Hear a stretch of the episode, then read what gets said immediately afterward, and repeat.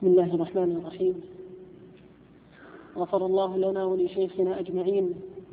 قال المؤلف رحمه الله ومن تعجل في يومين خرج قبل الغروب.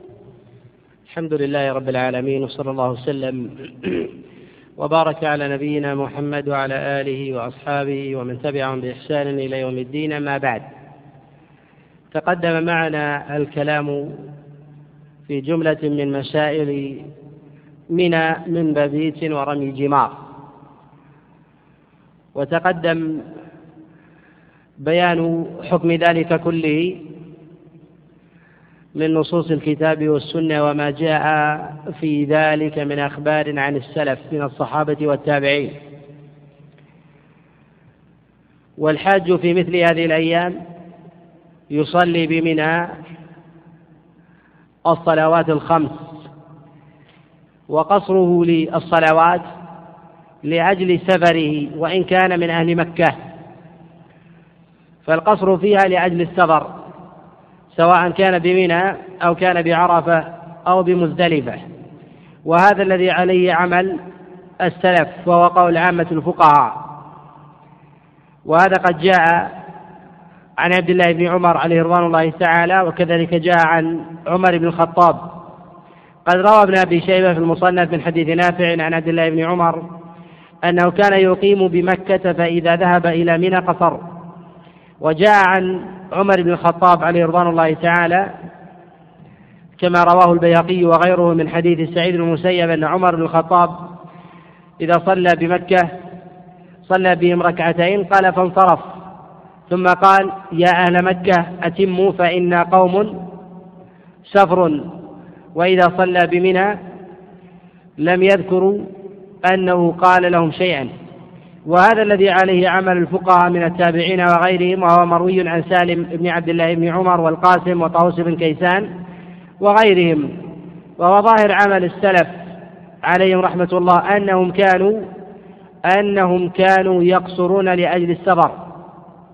وذهب بعض الفقهاء من أهل الرأي وهو قال جماعة من الفقهاء من أصحاب الإمام أحمد وكذلك الشافعي وهو قول جماعة من الفقهاء من الحنفية إلى أن القصر لأجل لأجل المناسك وأنه ليس لأجل السفر.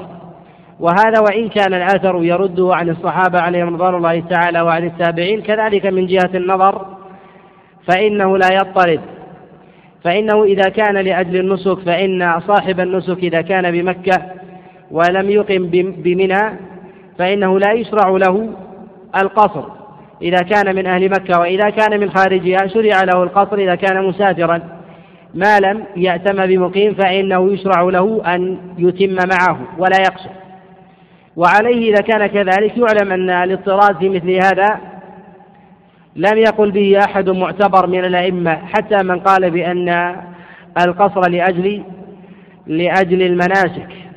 وهذا مروي ومحكي عن أبي حنيفة عليه رحمة الله. وأما ما يحكيه بعض الفقهاء عن الإمام مالك عليه رحمة الله تعالى أنه يقول بهذا القول فهو مردود. فإن الثابت عن الإمام مالك عليه رحمة الله كما في كتابه الموطأ أنه قال الصلاة بعرفة الأصل فيها أنها ظهرا. فقصرت لأجل السفر.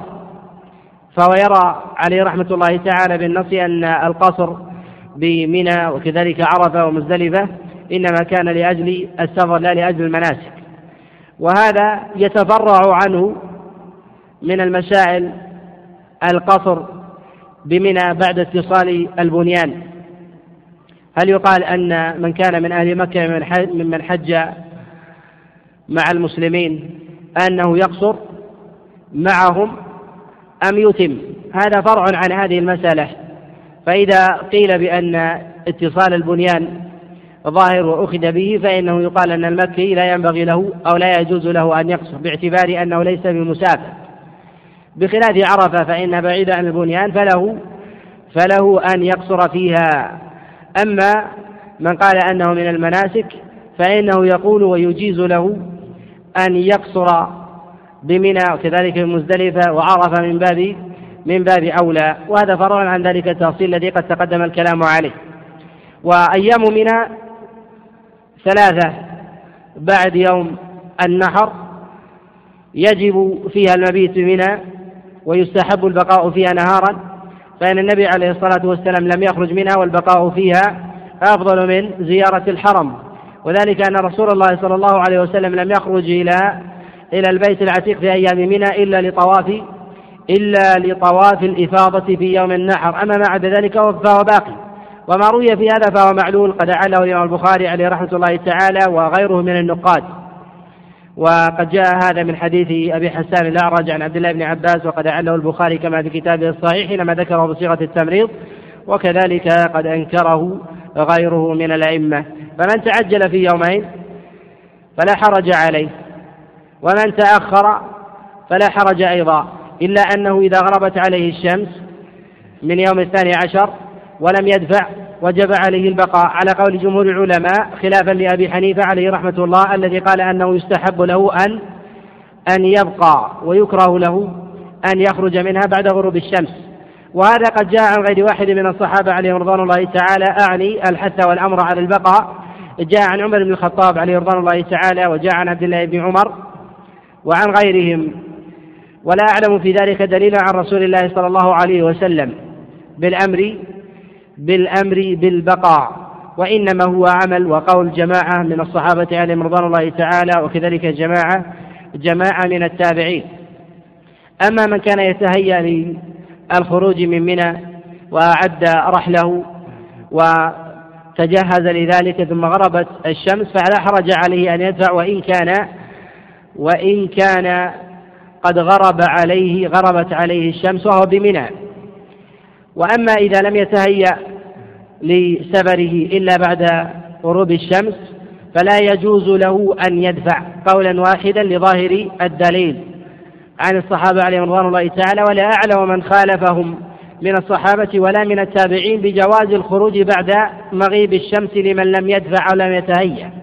وإذا خرج الإنسان قبل غروب الشمس ثم نسي حاجة أو طلب ضالة فرجع إلى منى فإن هذا لا يضره وإن رجع ليلا فلا حرج عليه أن يدفع أن يدفع بعد ذلك.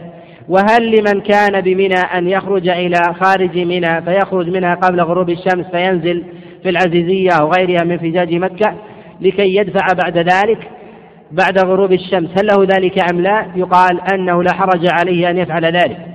لأن النص قد ورد عن الصحابة عليهم رضوان الله تعالى بمنى وهي التي يلزم الإنسان بالمبيت فيها وما عدا ذلك لا يلزم الإنسان فإذا غربت الشمس عليه بغير منى من فجاج مكة فإنه لا يلزم بحكم منى لأنه ليس من أهلها. فيكون حينئذ قد خرج من منى وجاز له أن يدفع بعد ذلك ليلا لأنه قد ارتحل وحمل متاعه من المشاعر والعبرة بلحوق الأحكام فيه بمقامه بالمشاعر بوجوب المبيت ولزوم الرمي من الغد. وما عدا ذلك لما انتقل من تلك البقعة وذلك المكان لا يلحقه الحكم إلا بما تأخر أو أخره من أعمال يوم النحر من طواف الإفاضة وإذا كان قد أخر الرمي وجب عليه أن يبقى حتى يرمي أو كان قد أخر بعض المناسك المتعلقة بمنى وجب عليه وجب عليه أن يبقى. ثم يأتي بعد ذلك إلى البيت ويطوف طواف الوداع ويأتي الكلام عليه. نعم. وإلا لزمه المبيت والرمي من الغد. يقول وإلا لزمه المبيت والرمي من الغد. تقدم الكلام على أن المبيت بمنى لأجل الرمي والرمي آكد من المبيت. فإنما يبيت الإنسان ليتحقق رميه مع أول الوقت المشروع وهو بعد الزوال. ورخص جماعة من العلماء بالرمي قبل الزوال يوم النفر الأول ويوم النفر الأخير. روي ذلك عن الإمام أحمد وهو مروي عن عبد الله بن عباس وعطاء بن رباح وطاووس بن كيسان وغيرهم من الأئمة. وهذا القول له حظ من النظر وهو أولى من القول بالرمي قبل الزوال فيما كان قبل ذلك. بخلاف رمي جمرة العقبة فإنه يشرع أن يرميها الإنسان من أول قدومه من أول قدومه إلى منى. أما تأخير ذلك إلى الليل فتقدم الكلام فتقدم الكلام عليه. إذا فالمبيت لما كان لأجل الرمي الواجب عليه أن يرمي. وإن أراد أن يخرج خارج منها ثم يرجع إلى الرمي يقال لا لأن الرمي والمبيت متلازمة. فإذا رمى أو وجب عليه الرمي وجب عليه أن يبيت ليلة الرمي. وهذا ظاهر النص عن الصحابة عليهم رضوان الله تعالى وعليه عملهم. نعم. فإذا أراد الخروج من مكة لم يخرج حتى يطوف للوداع. يقول فإذا أراد الخروج من مكة لم يخرج حتى يطوف للوداع. وطواف الوداع يسمى وداعا لأن الإنسان يوادع به البيت الحرام. وذلك أن البيت الحرام أعظم مواضع مكة فيطوف فيه تعظيما له. وبعض العلماء كره أن يسمى وداعا وهذا مروي عن الإمام مالك عليه رحمة الله لأن الوداع يعني يعني عدم اللقاء. ولكن هذا فيه نظر فإنه لا لا يلزم من ذلك عدم اللقاء فإن الإنسان قد يوادع شخصا ثم يرغب بلقائه حال موادعته وهذا وهذا معلوم. ثم أنه في ثم إنه أيضا في لغة العرب لا يلزم من من الموادعة عدم اللقاء. ولهذا النبي عليه الصلاة والسلام كان يودع جماعة من أصحابه في الغزو والحج والعمرة والسرايا وغيرها وهذا معلوم وكذلك الصحابة عليهم رضوان الله تعالى. وطواف الوداع واجب عند جمهور العلماء. ذهب إلى هذا الإمام أحمد عليه رحمة الله تعالى في ظاهر قوله وهو قول الإمام الشافعي كذلك قول الإمام مالك في في المشهور في المشهور عنه. وذهب أبو حنيفة إلى أن طواف الوداع ليس متعلق بالنسك وإنما هو متعلق بكل من زار البيت العتيق أنه لا يغادره إلا بطواف سواء كان لزيارة زيارة صلاة أو قد أو قدم آفاق إلى مكة لزيارة قريب له أو عيادة مريض يشرع له أن لا يغادر مكة إلا إلا بطواف. وذهب إلى هذا جماعة من الفقهاء. ذهب إليه الإمام أبو القاسم البغوي وكذلك النووي عليه رحمة الله والرافع من الشافعية. وظاهر كلام الإمام الإمام ابن تيمية عليه رحمة الله تعالى في مناسكه. والذي يظهر والله أعلم أن طواف الوداع واجب لأجل الحج فقط لا يشرع لغيره. وذلك أن رسول الله صلى الله عليه وسلم قد زار مكة فاتحا وزار مكة معتمرا وزارها حاجا وما عهد عنه عليه الصلاة والسلام أنه طاف للوداع إلا في حجه. كذلك أصحابه عليهم رضوان الله تعالى وطواف الوداع واجب على الصحيح من أقوال العلماء في الحج وليس بسنة.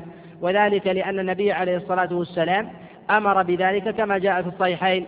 من حديث عبد الله بن طاووس عن أبي عن عبد الله بن عباس قال أمر الناس ألا ينفروا ألا ينفروا إلا أن يكون آخر عهد بالبيت الطواف. وجاء ذلك أيضا عند الإمام مسلم عليه رحمة الله من حديث سليمان الأحول عن طاووس عن عبد الله بن عباس أن النبي عليه الصلاة والسلام أمر بذلك فالآمر هو النبي عليه الصلاة والسلام. وإن كان في رواية عبد الله بن طاووس عن أبيه عن عبد الله بن عباس جاء الإجمال بقوله أمر الناس لكن جاء توضيح ذلك في رواية سليمان الأحول عن طاووس عن عبد الله بن عباس أن الآمر هو النبي عليه الصلاة والسلام. وجاء الأمر بذلك عن عمر بن الخطاب وعبد الله بن عمر بأسانيد صحيحة. فإذا خرج الإنسان من مكة وأمكنه الرجوع ولم يطف ولم يطف للوداع وجب عليه أن يرجع إذا كان لا يشق عليه. وقد روى الإمام مالك عليه رحمة الله تعالى في كتابه الموطأ من حديث يحيى بن سعيد أن عمر بن الخطاب قد أرجع رجلا من مر الظهران لم يطف للوداع ليطوف فيه وفي إسناده وفي إسناده إرسال. وإذا كان فيه مشقة فإن الله عز وجل لا يكلف نفسا لا يكلف نفسا إلا وسعها. ورسول الله صلى الله عليه وسلم يقول إذا ما أمرتكم بأمر فأتوا منه فأتوا منه ما استطعتم. فإذا خرج عن طاقة الإنسان كان يكون معه رفقة أو كان بينه وبين مكة مفاوز فإنه لا حرج عليه أن يدفع. وإن دفع هل يجب عليه دم أم لا قد اختلف العلماء في ذلك. النص عن الإمام مالك أنه لا يجب عليه وذهب إلى هذا ابن المنذر وكذلك رواية محكية عن الإمام أحمد عليه رحمة الله تعالى والجمهور على أنه يجب عليه الدم ممن قال ممن قال بالوجوب.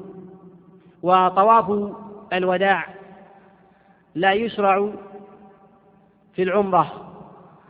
ولا أعلم من قال بذلك لا من الصحابة ولا من التابعين. ولا من أتباعهم. وأعلى ما وجد في ذلك ما رواه الترمذي من حديث الحجاج بن أرطاع عن عبد الملك بن المغيرة عن عبد الرحمن بن البيلماني عن عمرو بن أوس عن الحارث بن عبد الله بن أوس أن رسول الله صلى الله عليه وسلم قال من حج البيت أو اعتمر فلا ينفر حتى حتى يكون آخر عهده بالبيت الطواف. قال أو اعتمر. وذكر العمرة فيه غير محفوظ وقد أعله غير واحد من العلماء كالترمذي عليه رحمة الله تعالى فقد استغربه كما في كتابه السنن.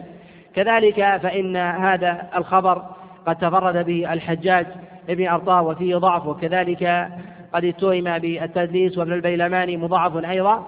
فلا يصح هذا عن النبي عليه الصلاة والسلام. ولا أعلمه نصا عن أحد من أصحاب رسول الله صلى الله عليه وسلم ولا قد حكي من قولهم ولا من التابعين. ولا من الأئمة الأربعة إلا ما روي عن الإمام مالك عليه رحمة الله تعالى كما في المدونة. قد نقل عنه ذلك. وما حكي عن سفيان الثوري كما حكاه الصنعاني عليه رحمة الله في كتابه سبل السلام أن سفيان يرى مشروعية ذلك في العمرة فهذا وهم وغلط منه. فإن المعروف عن سفيان أنه يرى طواف الوداع للحج لا للعمرة. وأما من قال بالعموم وقال بمشروعية طواف الوداع للعمرة فإنه مردود من وجوه الوجه الأول أن رسول الله صلى الله عليه وسلم قد اعتمر عدة مرات ولم يذكر عنه عليه الصلاة والسلام أنه قد طاف للوداع. الأمر الثاني أنه لا يحفظ عن أحد من أصحاب رسول الله صلى الله عليه وسلم ولا من التابعين أنهم طافوا للوداع. الأمر الثالث أن النبي عليه الصلاة والسلام قد علق ذلك بالحج كما هو ظاهر النص.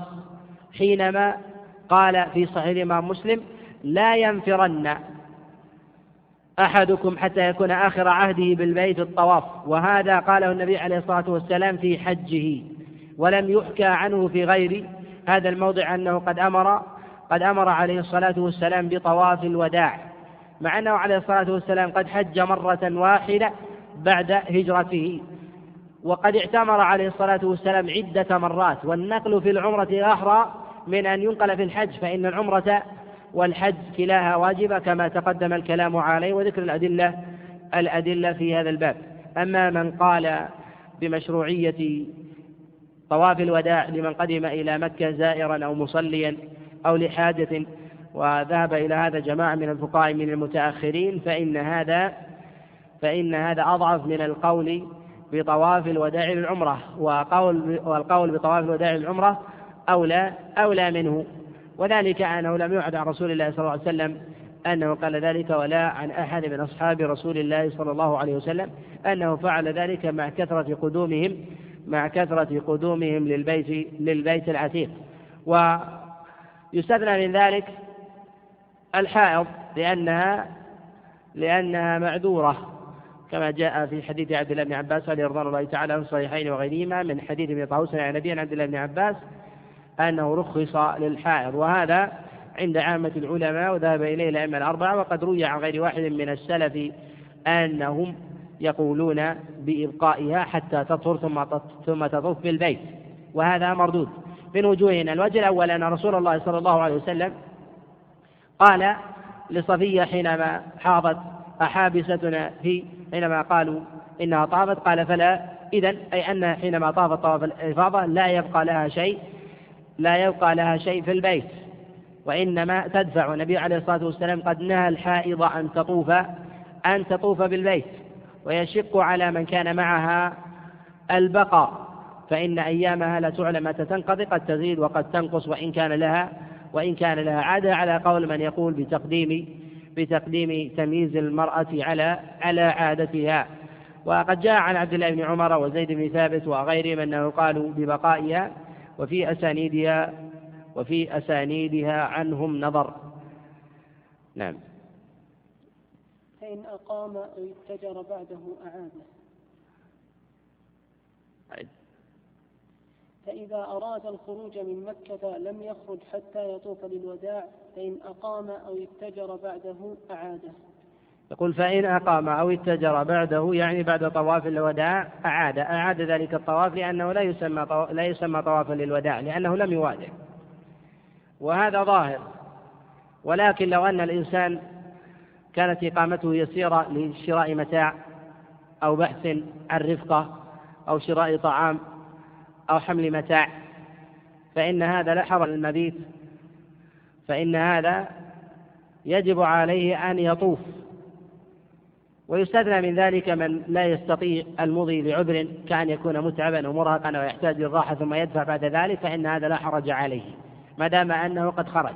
ولهذا قد روي عن غير واحد من الأئمة أنهم قالوا لا حرج عليه إن أخر سعيه بعد الطواف. كان يؤخر سعي الحج إلى بعد طواف الوداع فيطوف للوداع ثم يسعى. فلا يقدم فلا يقدم السعي.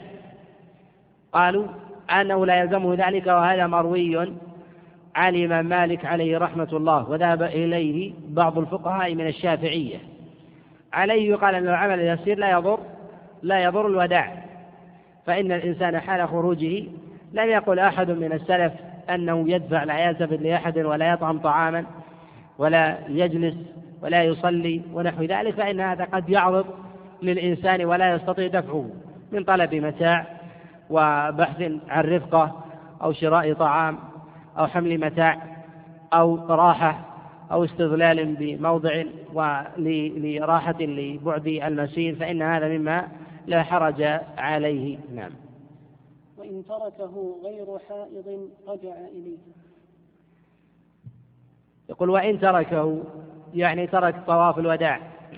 واستثنى المصنف الحائض كما جاء في ذلك الدليل عن النبي عليه الصلاة والسلام في الصحيحين وغيرهما من حديث عبد الله بن عباس. قال ورخص في ذلك للحائض تقدم الكلام على هذه المسألة. والحائض إنما نهى النبي عليه الصلاة والسلام عن قربها للبيت لأجل الطواف. أما دخولها المسجد كأن تسعى بين الصفا والمروة أو تجلس خلف المصلين فتشهد الدعوة فإن هذا مما لا حرج فيه على الصحيح من أقوال العلماء. وفي مكت الحائض عند وفي مكت الحائض في المسجد للعلماء أقوال. ذهب جمهور العلماء إلى المنع وهذا هو القول الأول وظاهر مذهب الإمام أحمد وقول الشافعي وأبي حنيفة مروي عن الإمام مالك. واستدلوا بما جاء عن رسول الله صلى الله عليه وسلم في حديث عائشة السابق واستدلوا أيضا بما جاء في المسند والسنن. عن رسول الله صلى الله عليه وسلم قال لا أحل المسجد لحائض ولا جنب. وهذا الخبر منكر. لا يسع عن رسول الله صلى الله عليه وسلم فقد تفرد بجسرة بن دجاجة وأفلس بن خليفة ولا يصح الاحتجاج بهما. وقد جاء عن رسول الله صلى الله عليه وسلم كما في صحيح الإمام مسلم من حديث عائشة رضوان الله تعالى أن رسول الله صلى الله عليه وسلم قال ناوليني الخمرة. فقالت إني حائض. فقال رسول الله صلى الله عليه وسلم إن حيضتك ليست في يدك. وهذا يدل على أن أنه يجوز للحائض أن تدخل المسجد عند الحاجة كحمل متاع أو سماع موعظة ونحو ذلك. فإن رسول الله صلى الله عليه وسلم قد ضرب للمرأة السوداء خباء في مسجده كما جاء عنه عليه الصلاة والسلام والخبر في ذلك معلوم صحيح. وقد ذهب إلى هذا القول وهو القول الثاني إلى جواز دخول المرأة الحائض في المسجد. جماعة من العلماء وهذا مال إليه جماعة من الفقهاء من الحنابلة وذهب إليه أيضا جماعة من الفقهاء من أهل الرأي. وحكم الحائض يتباين عن حكم الجنب فإن الجنب قد رخص غير واحد من السلف بدخول الجنب إذا توضأ. جاء هذا عن غير واحد من السلف كما رواه سعيد بن منصور في سننه من حديث زيد بن أسلم عن عطاء قال كان أصحاب رسول الله صلى الله عليه وسلم يتوضؤون وهم جنب فيدخلون المسجد. فهذا يدل على أنه لا حرج على الجنب أن يدخل المسجد إذا توضأ. ويرخص فيه كغيره إذا كان إذا كان يشق عليه الاغتسال. وذهب بعضهم إلى الترخيص في ذلك على الإطلاق بالنسبة للحائض ومنهم من قيد ذلك بالحاجة والذي يظهر والله أعلم أنه يرخص للحائض أن تدخل المسجد سواء كان لحاجة أو لغيرها ويشترط في ذلك الأمن من التلويث بمعنى أنها تستثمر ويؤمن من أن يسقط من دمها شيء على على أرض المسجد فيتنجس حينئذ يحرم لأجل وقوع النجاسة فتحرم فيحرم عليها الدخول. وهذا ظاهر. أما إذا أمن من ذلك أمن من ذلك فإنه لا حرج عليها لا حرج عليها من الدخول على الصحيح من أقوال العلماء. نعم. وإن تركه غير حائض رجع إليه. يقول رجع إليه. وهذا لظاهر الأمر باعتبار أنه من المناسك ويجب على الإنسان أداؤه وما كان من المناسك واستطاع الإنسان إليه الرجوع وجب عليه أن يرجع. وإذا لم يستطع الرجوع وشق عليه فإن الله لا يكلف نفسا إلا وسعها. وقال النبي عليه الصلاة والسلام إذا أمرتكم بأمر فأتوا منه ما استطعتم.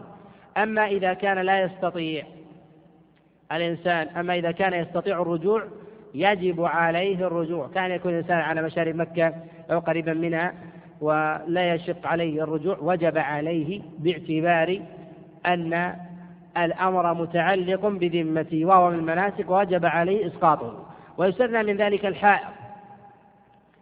ولظاهر النص عن رسول الله صلى الله عليه وسلم كما حديث عبد الله بن عباس السابق وعليه عمل عامة السلف وقد روي في ذلك بخلاف هذا القول عن بعض الصحابة وفي صحة جملة منها نظر. نعم. فإن شق أو لم يرجع فعليه دم.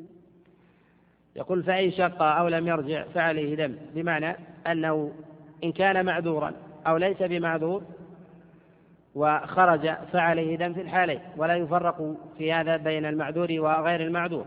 كما في كلام المصنف وهذا ظاهر مذهب الإمام أحمد. والذي يظهر والله أعلم أنه لا يجب عليه دم مطلقا. كما تقدم الكلام عليه في باب في باب الدماء الفدية تقدم الإشارة إلى هذه المسألة ووجوب الدماء والأدلة في ذلك. ثم أنه قد ذهب غير واحد من العلماء إلى عدم وجوب الدم على من ترك طواف الوداع.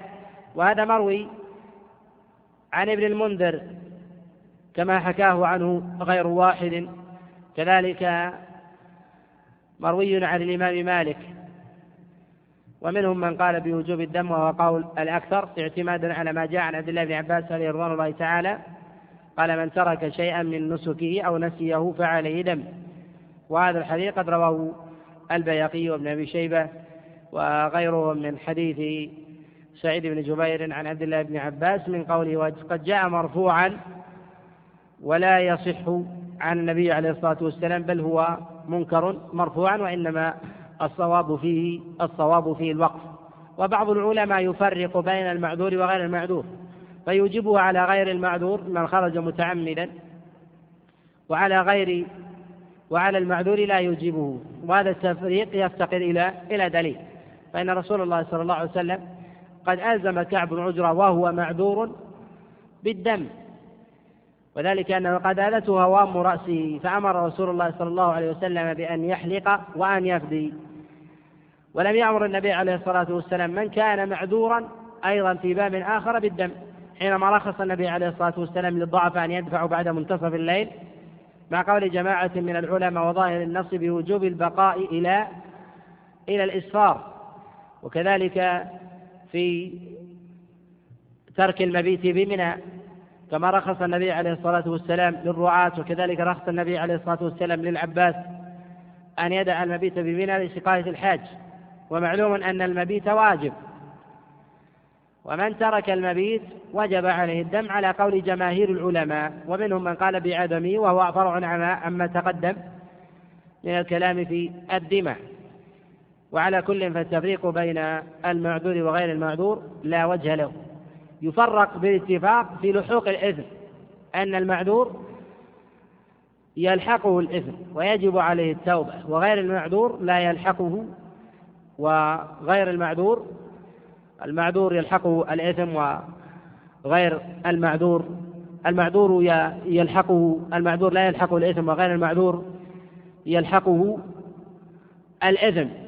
وهذا لظاهر النص عن رسول الله صلى الله عليه وسلم فإن الله عز وجل قد رخص لهذه الأمة بأن قد رفع عن هذه الأمة ما تفعله من غير تعمد كما جاء في السنن من حديث عبد الله بن عباس النبي عليه الصلاة والسلام قال عفي لأمتي الخطأ والنسيان وكذلك ما جاء في قول الله سبحانه وتعالى ربنا لا تؤاخذنا إن نسينا وأخطأنا قد جاء في الصحيح أن الله عز وجل قال قد فعلت فهذا ترخيص برفع أو بيان لرفع الإثم لمن كان يفعل شيئا من المحظورات وهو مخطئ أو ناسي وهذا يخرج يخرج المتعمد عن الجاهل والناس في باب التأثيم. أما باب الدماء فكما تقدم أن الله سبحانه وتعالى قد أمر نبيه بأمر كعب بن عجرة بالفدية مع بيان مع بيان عذره. نعم. وإن أخر طواف الزيارة فطافه عند الخروج أجزى عن الوداع. عيد. وإن أخر طواف الزيارة فطافه عند الخروج أجزى عن الوداع. يقول وإن أخر طواف الزيارة إلى طواف الخروج أجزأه عن طواف الوداع. النية من جهة الأصل مطلوبة في الأعمال. وتقدم أن النية في العبادات تميز العبادات عن العادات وتميز العبادات بعضها عن بعض. ومعلوم أن ثمة أنواع من الطواف عدة قد شرعها الله سبحانه وتعالى. منها طواف الواجب وهو طواف الإفاضة وطواف الوداع وطواف القدوم على قول بعض الفقهاء وقول الإمام مالك. ومنها ما هو مستحب وهو الطواف بالإطلاق التنفل على وجه الإطلاق فإنه من السنن. وهذا قال قول جمهور العلماء كطواف القدوم وطواف الوداع على قول بعض الفقهاء وغيره من أنواع الطواف. فهذه الأنواع إذا أراد الإنسان أن يدخل بعضها على بعض هل يجوز له ذلك أم لا؟ كأن يؤخر طواف الإفاضة إلى طواف الوداع فلا يطوف يوم النحر ولا أيام التشريق حتى حتى يخرج من مكة. فإذا أراد الخروج طاف للإفاضة وطاف للوداع ثم غادر. يجوز ذلك على الصحيح وهو رواية عن الإمام أحمد وهو قول لأبي حنيفة وذهب إليه جماعة من الفقهاء من الشافعية. وذلك أن طواف الوداع ليس طوافا مخصوصا بذاته قد قصد به بعينه بخلاف طواف الإفاضة فإنه مقصود بذاته. فيدخل هذا في هذا كمسألة تحية المسجد ليست مقصودة بذاتها وإنما المقصود أن تعمر المساجد لكل داخل بصلاة. فالنبي عليه الصلاة والسلام قد شرع الصلاة لكل داخل لكي لا يعتاد الناس الدخول إلى المساجد لغير الصلاة فيجلسوا ويضطجعوا ويتحدثوا ويتسامروا ويلهوا وإنما أمر بأداء الصلاة. ولهذا يسميه الفقهاء تحية المسجد. ولم يثبت عن رسول الله صلى الله عليه وسلم خبر بهذه التسمية. وإنما هي من اصطلاح جماعة من الفقهاء من التابعين ومن جاء بعدهم من السلف. وهذا اصطلاح لا يغير من أصل الحكم شيء. عليه يقال لو أن إنسانا قال بهذه السنة هل عليه أن يفرع جملة من التفريعات بوجوب بوجوب أن يفرد كل صلاة بنية وعمل؟ هذا يفتقر إلى دليل لأنها ليست بصلاة مستقلة فإن سنة دخول المسجد التي تسميها الفقهاء تحية المسجد هذه ليست في صلاة مستقلة وقد تدخل في الفريضة وقد تدخل في النافلة. فإذا أراد الإنسان أن يدخل المسجد وصادف فريضة صلى وسقطت عنه بالاتفاق. وإذا دخل المسجد وصلى السنة الراتبة سقطت عنه تحية المسجد بالاتفاق فهي داخلة في غيرها. وهل يلزم من ذلك نية أم لا؟ لا يلزم من ذلك نية أصلا. هل يجب هذا في طواف الوداع؟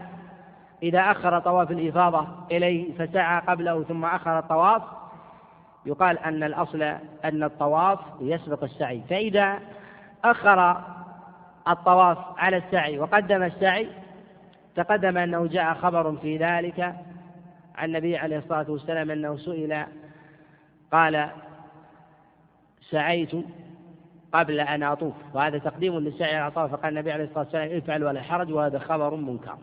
بهذا اللفظ. وإنما ثابت عن النبي عليه الصلاة والسلام هو تقديم تقديم أعمال يوم النحر بعضها على بعض. أما السعي فالسنة أن أن يسبق أن يسبقه طواف ثم يكون سعي. ثم يكون بعد ذلك طواف الوداع. لكن لو فعل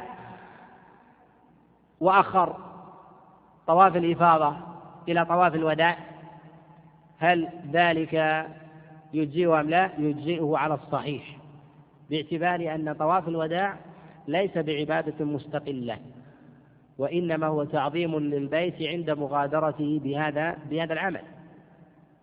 وهذا وهذا ظاهر. وهو شبيه بتحية المسجد. كذلك إذا أخر الإنسان طواف القدوم كمن كان قارنا أو مفردا ثم ذهب إلى المشاعر ولم يدخل إلى البيت أو دخله ولم يطف على قول من قال بعدم الوجوب أو من قال بالوجوب وحمله التاثيم قال لو أخره ونواه طوافا للقدوم وطوافا للوداع فهذا قول فيه نظر باعتبار أصلا أن طواف القدوم يجب على الإنسان حال قدومه. وإذا لم يطف سقط عنه سقط عنه ذلك العمل وبقي في ذمته استحقاق الإثم لمن قال بالوجوب ويجب عليه التوبة. ولكن إذا استطاع أن يستدرك ذلك قبل خروجه من المسجد من البيت الحرام يقال أنه يطوف على من قال بالوجوب ومن قال بالاستحباب فإنه إذا غادر لا يقال بأنه يرجع ويقضي ذلك لأن هذه لا تقضى وإنما هي سنة حالية. فإذا خرج الإنسان من المسجد الحرام ولم يطف ثم غادر ورجع هل يقال إن رجوعه ذلك لقضاء الطواف الأول أم أنه يلزمه طواف لقدومه هذا؟ يقال أنه يلزمه طواف لقدومه هذا. لهذا يقول الفقهاء تحية البيت الطواف وهو كتحية المسجد فإذا دخل الإنسان المسجد وجلس ولم يصلي ركعتين ثم خرج ورجع مرة أخرى فإنه يصلي ركعتين. لهذه لهذه الدخلة لا لا لقضاء ما سبق وهذا وهذا ظاهر. نعم. ويقف غير الحائض بين الركن والباب داعيا بما ورد يقول ويقف غير الحائض بين الركن والباب. يقول ويقف غير الحائض. تقدم الكلام على الحائض أنه يجوز لها أن تدخل المسجد. وأن تدعو إلى أنها لا تصلي وتبتعد عن الصفوف حال الصلاة حتى لا تقطع الصفوف. قال ويقف بين الركن والباب.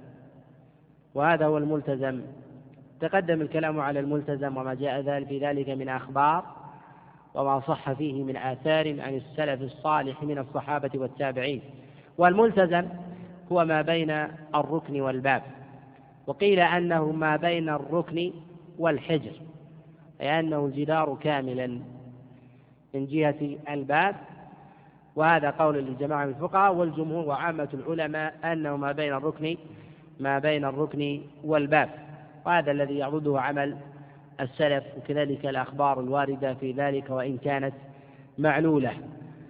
ولا يشرع التزام شيء من البيت غير الحجر. ولو التزم غيره من أطراف الكعبة جاز ذلك لوروده عن جماعة من السلف. فقد ثبت ذلك عن ابن الزبير أنه أنه كان يتعلق بأستاره الكعبة. وجاء عن جماعة أيضا من السلف أنهم كانوا يلتزمون البيت من جهاته وهذا من جهة الأصل. لا حرج فيه ما لم يكن ما لم يكن على سبيل تعظيم بقعة بعينها من البيت لم يرد فيها دليل. كتعظيم أحد الأركان التي لم يرد فيها دليل. أو بقعة من البقاع.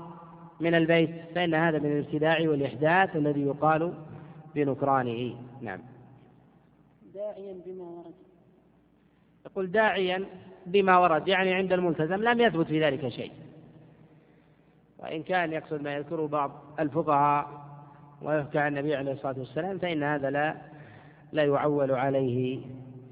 نعم. وتقف الحائض ببابه نعم. وتقف الحائض ببابه. يقول وتقف الحائض بباب. يعني بباب المسجد الحرام لا تدخل عليه. وكأنه يجعل الوقوف هذا بمقام الالتزام. فتقف مستقبلة للبيت تدعو. وهذا فرع عما تقدم عن مسألة منع الحائض من دخول المسجد. ثم أنه لو قيل بمنعها فإن وقوفها واستقبالها البيت في مثل هذا الوقت يحتاج إلى دليل ثم أنه لم يشرع المرأة على وجه العموم أن تقف عند الباب وهي حائض ثم تدعو لا في هذا الموضع ولا في غيره ولم يثبت في ذلك دليل. أما من يحمل ذلك على أصل يذكره بعض الفقهاء أنه يشرع للحائض في أوقات العبادات التي لا تستطيع من التمكين فيها أن تجلس في مصلاها وتدعو. هذا قد روى عبد الرزاق في مصنفه عن معمر قال كانوا يستحبون الحائض إذا دخل وقت الصلاة أن تجلس في مصلاها فتذكر الله. هذا قول لمعمر يحكيه عمن ومعلوم عن معمر أنه من أتباع التابعين. ولم يثبت أنه قد لقي أحد من أصحاب رسول الله صلى الله عليه وسلم. فحكايته تلك عن جماعة من الفقهاء.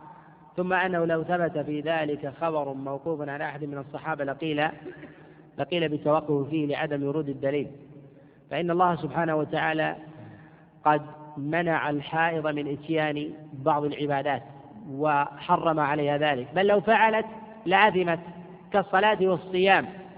يحرم عليها أن تفعل ذلك وكالطواف.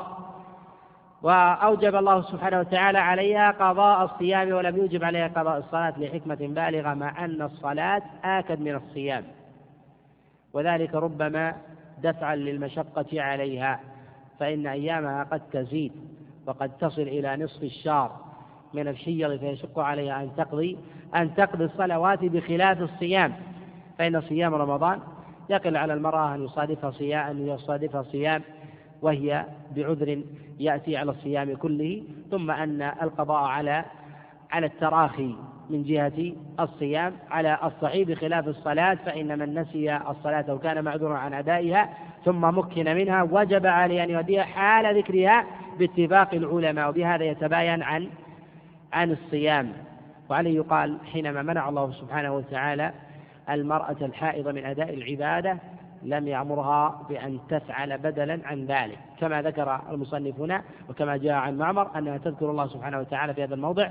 يقال أن آه هذا الموضع يفتقر إلى دليل بوقوف المرأة واستقبال البيت الدعاء وإن كان يرى المصنف أنها مأمورة بدخول البيت والتلبس بالعبادة لكنها ممنوعة حينئذ تذكر الله سبحانه وتعالى قياسا على ما جاء عن بعض السلف من الذكر في أوقات الصلاة يقال أن هذا يفتقر إلى دليل ودل الدليل فيه عن الصحابة ولا عن أحد من أجلة كبار التابعين عليهم رضوان الله تعالى فضلا عن رسول الله صلى الله عليه وسلم وعليه يقال بأن هذا من المحدثات. وقد اختلف العلماء في الحائض إذا تركت شيئا من العبادات التي قد عذر الله سبحانه وتعالى بالترك وأمرها بذلك. هل يكتب لها الأجر كحال المريض كما جاء في الصحيح من حديث أبي موسى أن رسول الله صلى الله عليه وسلم قال إذا مرض العبد أو سافر كتب الله له ما يعمل وهو صحيح مقيم على قولين اختلفوا في هذه المسألة. هل تلحق بالمريض باعتبار أنها معذورة؟ قد حكى الخلاف في ذلك الإمام النووي عليه رحمة الله تعالى في أوائل شرحه لمسلم والذي يظهر والله أعلم أنها كالمريض يلحقها يلحقها الأجر. وذلك أن الحيض من الأمراض والأعراض. وذلك لما يتبعه من آلام تلحق المرأة عند ورود الحيض. وهذا أمر يعلمه النساء. ثم أنه أذى. فإن الإنسان إذا جرح سمي مريضا إذا منعه جرحه من أداء شيء وهذا كذلك كما أنه في الرجل كذلك في المرأة فإنها بعذرها ذلك يلحقها العزل بإذن الله عز وجل كالمريض. وهذه مسألة لها لها قرائن قد احتج بها الفقهاء على القولين بعدم لحوق العجر باعتبار أن النبي عليه الصلاة والسلام قال ما رأيت ناقصة عقل ودين. فقال دين نقصان الدين أنها أنها لا تصلي ولا تصوم إذا إذا حاضت يقال أن النبي عليه الصلاة والسلام قال ناقصات عقل ودين فقوله في الدين جعل الصيام والصلاة. ومعلوم أن المرأة يجب عليها أن تقضي الصيام مع قرنه بالصلاة. فإذا قضت الصيام لم تكن ناقصة من جهة دينها في الصيام. مما يدل على أن المراد بذلك هو عدم التلبس بالعبادة حال فرضها بخلاف الرجل لا يعني من ذلك عدم لحوق الأجر.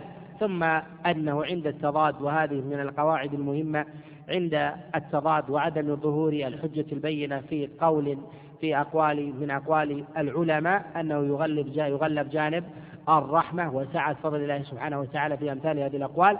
واللائق في مثل هذا الخلاف أن يحمل أن فضل الله عز وجل واسع يؤتيه من يشاء من عباده. نعم. وتدعو بالدعاء.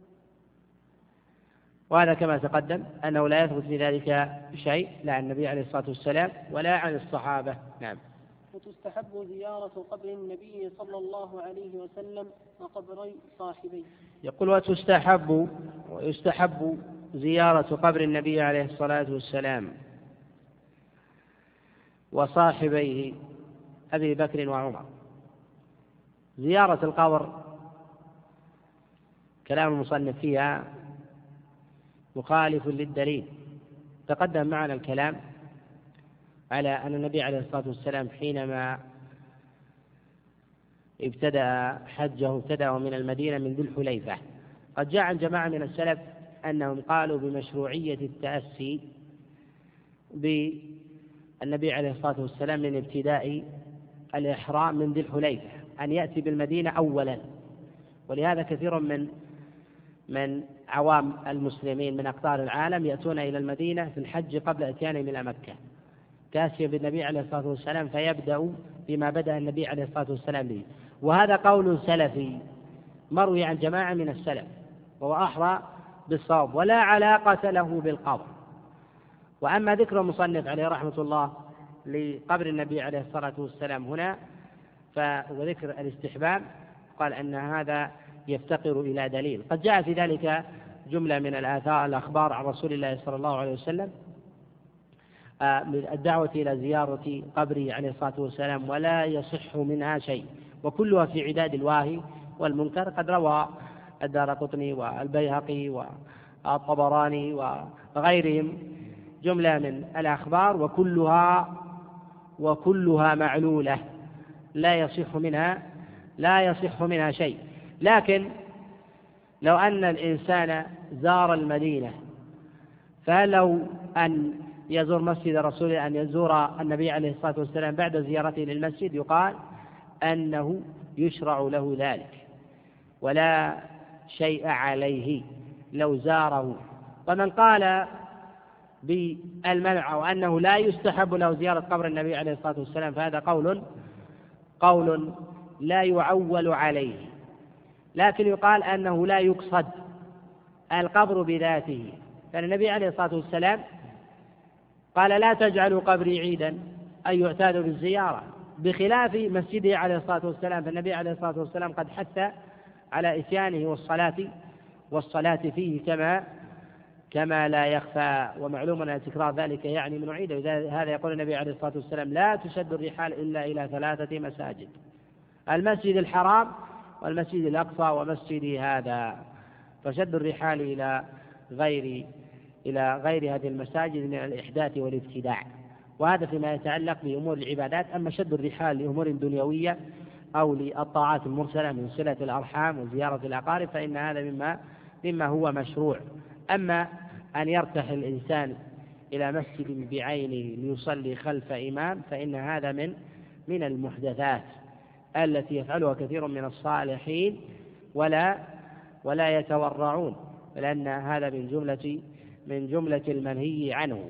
فإذا كان في المدينة وزار المسجد يشرع له زيارة قبر النبي عليه الصلاة والسلام ولا يدعو مستقبلا للقبر بل لا يدعو عنده بل أن دعاء أن الله سبحانه وتعالى في أي موضع من المواضع على السواء من جهة القبول إلا ما دل الدليل عليه عن النبي عليه الصلاة والسلام من تخصيص مسجده بالفضيلة أو مواضع السجود أو الثلث الأخير من الليل وهذا من جهة الزمان.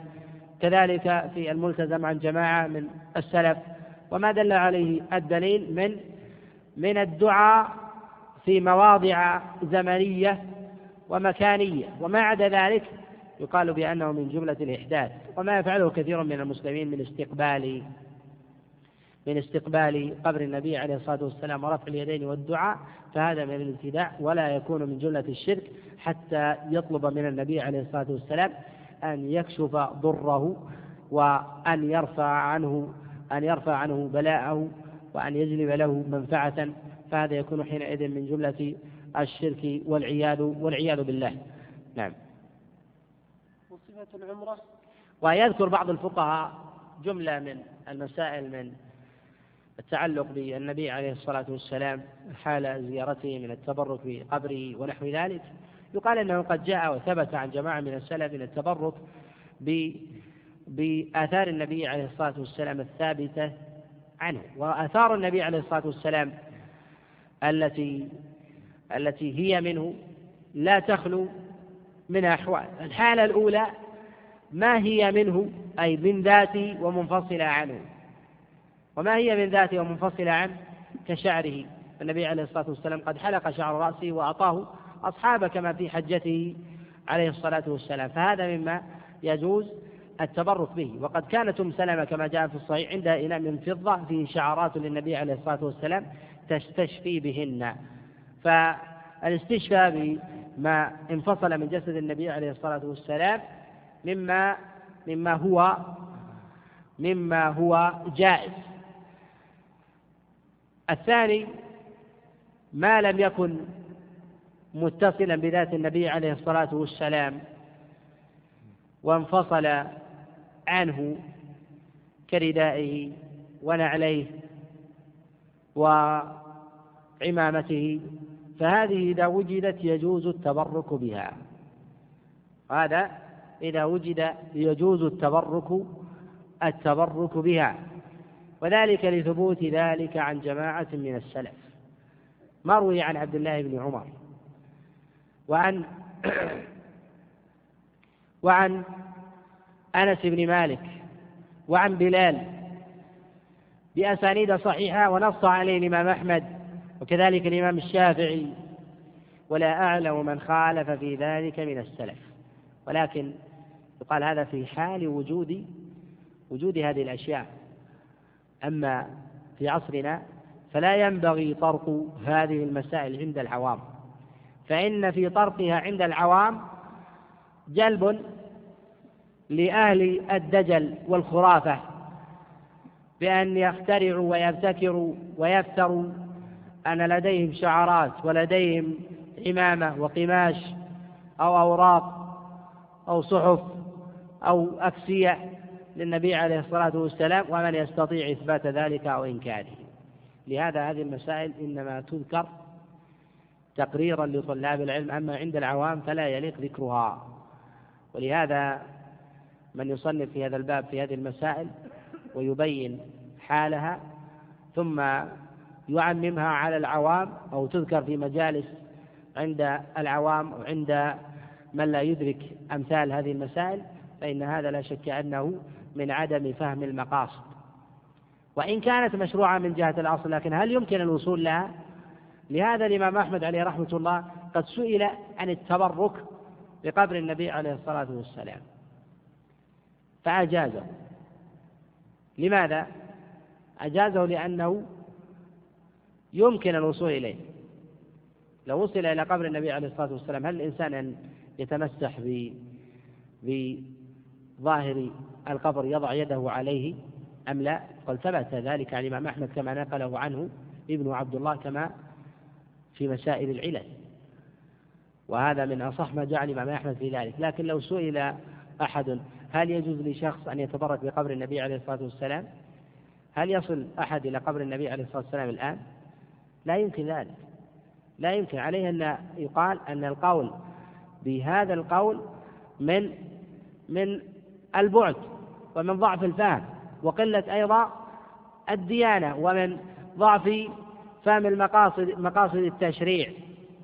كذلك أيضا من الأحوال في هذا ما جاء اتصال النبي عليه الصلاة والسلام به من موضع جلس عليه أو موضع تناوله عليه الصلاة والسلام بيده كعصاه ونحو ذلك. فهذا قد جاء عن جماعة من السلف جواز التبرك به. ثبت ذلك عن عبد الله بن عمر عليه رضوان الله تعالى أنه كان يتبرك بمنبر النبي عليه الصلاة والسلام. ولكن لو سئل شخص هل يجوز الآن أن يتبرك الإنسان بمنبر النبي عليه الصلاة والسلام؟ نقول أين المنبر؟ لهذا يقال عند العامة لا يجوز التبرك على الإطلاق. لماذا؟ مع ورود الآثار نقول هذه لا وجود لها فتكون حينئذ هذه من المسائل التي ينبغي أن تطوى. قد يقال لماذا تقول تطوى؟ وقد رويتها. نقول نرويها من باب تقرير المسائل لأن من يحضر هذه المجالس طلاب علم. لهذا لا أبيح ولا أجيز لمن يصور هذا الدرس أو يسجله أن يذكر هذا المقطع أو يبثه. باعتبار عدم الفائدة للعامة منه ولكن نشره عند العامة من جملة من جملة الضلال. لهذا نجد في كثير من بلدان العالم أهل الدجل والزيغ كل يدعي أن لديه شعرة. ولو نبت جسد النبي عليه الصلاة والسلام الشريف شعرا وكل يوم شعرة لما وفى بهذا الشعر الذي وجد في أقطار العالم. كل يدعي أن لديه شعر وكل يدعي أن لديه حذاء وكل يدعي أن لديه عمامة ولو لبس النبي عليه الصلاة والسلام من الأقمشة كل يوم قماش ما وسع ذلك. ولينظر إلى بلاد الجهل والخرافة في أفريقيا وغيرها يجد هذا ظاهرا كذلك في بلاد شرق آسيا من الهند وغيرها يجد أن في كل دار شعرة وفي كل دار قماش وفي كل دار حذاء وعمامة ويتبركون. هذا يفتح باب شر للناس ويحاجون لأنه ثبت لديهم بالسند المتصل عن آبائهم إلى النبي عليه الصلاة والسلام. ولو ضربت أمثال هذه الأسانيد لقيل بأن هذا بأنها مجاهيل لا يعول عليها وإذا قلت بذلك قالوا مجاهير عندك وهي معلومة عندنا. حينئذ ندور في حلقة مفرغة بهذا يقال أنه يجب أن يغلق هذا الباب. ويقال أن التبرك بذلك ممنوع لأنه متعذر وتعذر الوصول الوصول إليه. وصفة العمرة أن يحرم بها من قل وصفة العمرة. العمرة تقدم الكلام عليها من جهة مشروعيتها ووجوبها وخلاف العلماء في هذه المسألة وذكر الأدلة من أقوال العلماء وما جاء في ذلك من مرفوع وموقوف ومقطوع عن السلف. والعمرة على الصحيح واجبة وصفتها قد تقدم الكلام عليه بالتفصيل وهنا يذكرها المصنف عليه رحمة الله باعتبار أن أنها من جهة التأكيد بعد فرضية الحج مرتبة والحج من أركان الإسلام وإن كانت العمرة على الصحيح واجبة إلا أنها دون ذلك.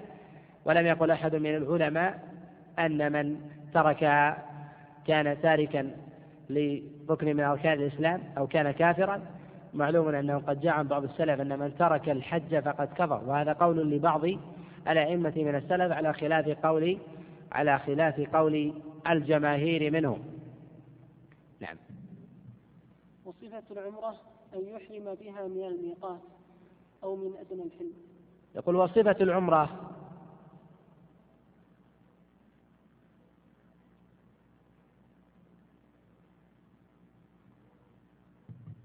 أخبرونا قبل الأمور المفاجئة. نعم. غيرت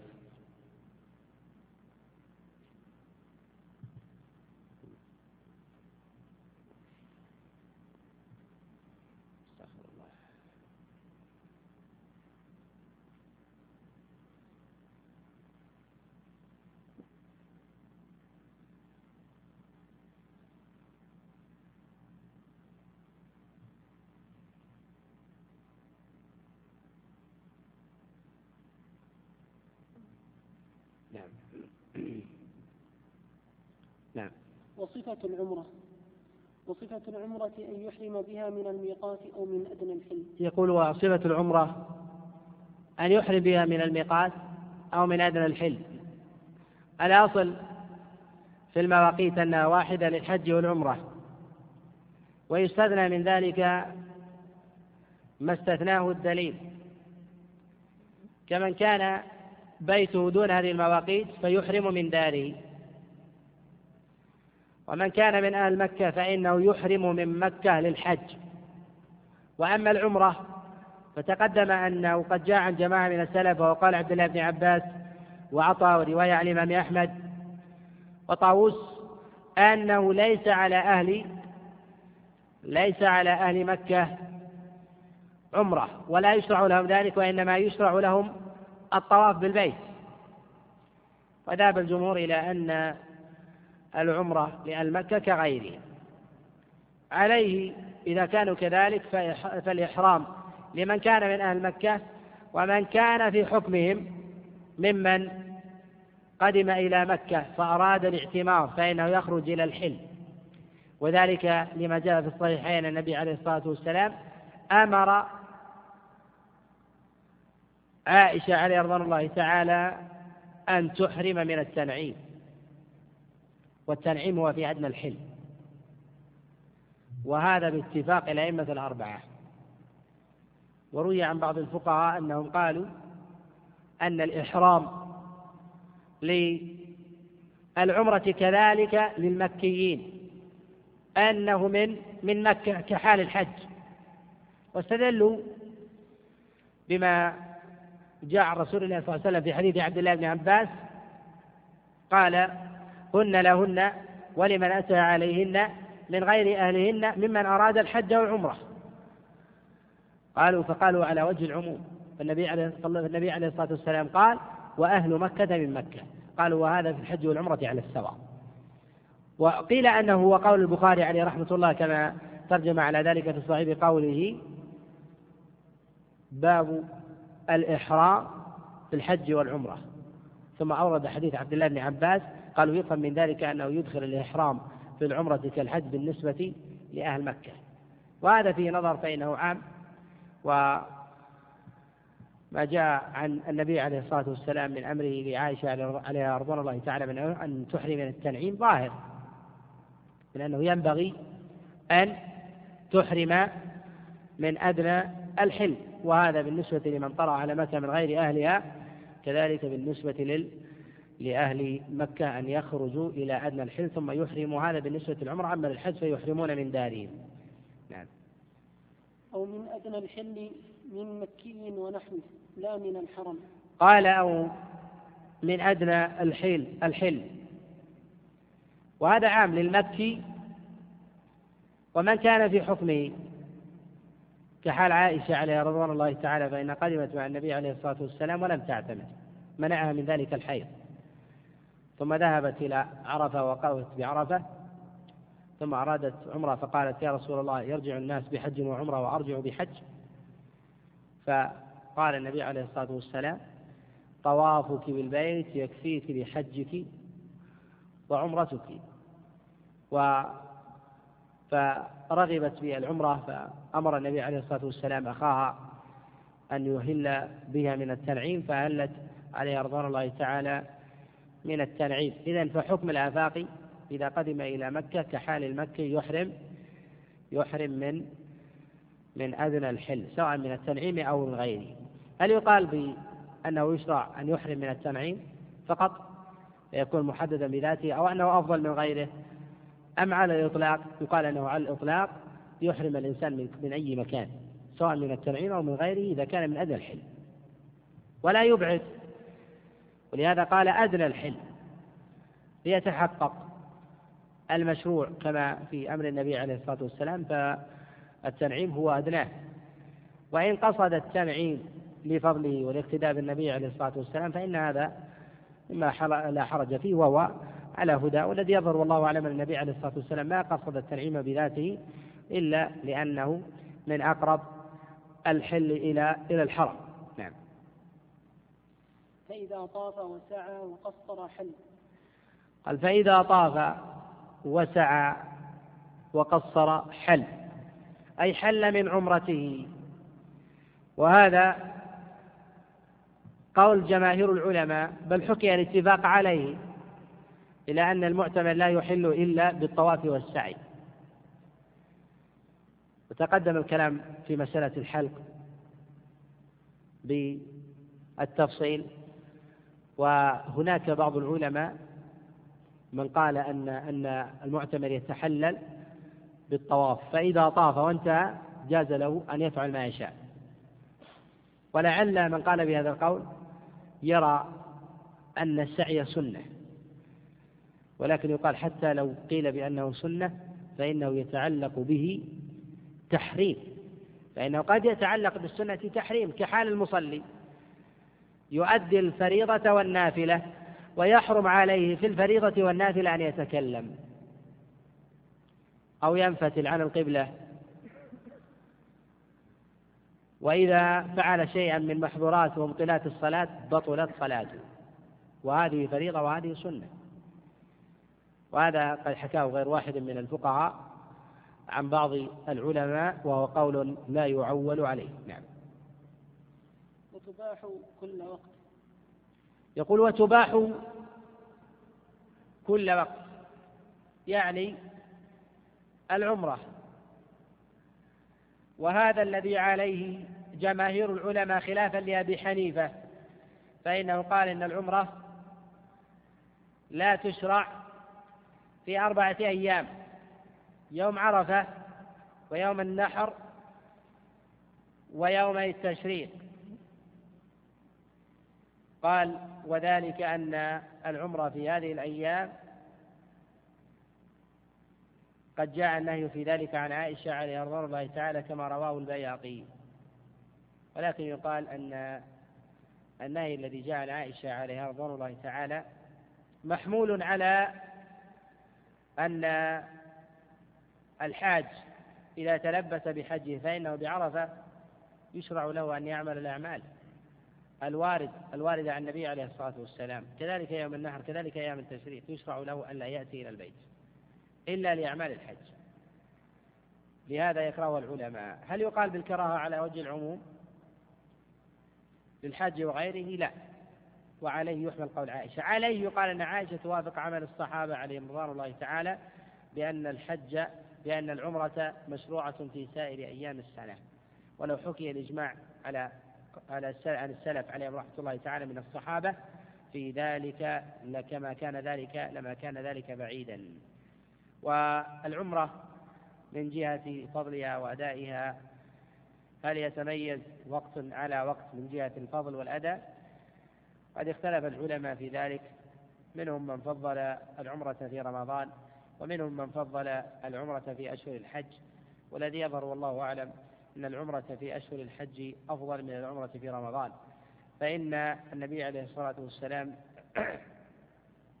كانت عمره كلها في أشهر في أشهر الحج. فالنبي عليه الصلاة والسلام قد اعتمر أربع مرات. وكلها قد جعلها في أشهر الحج.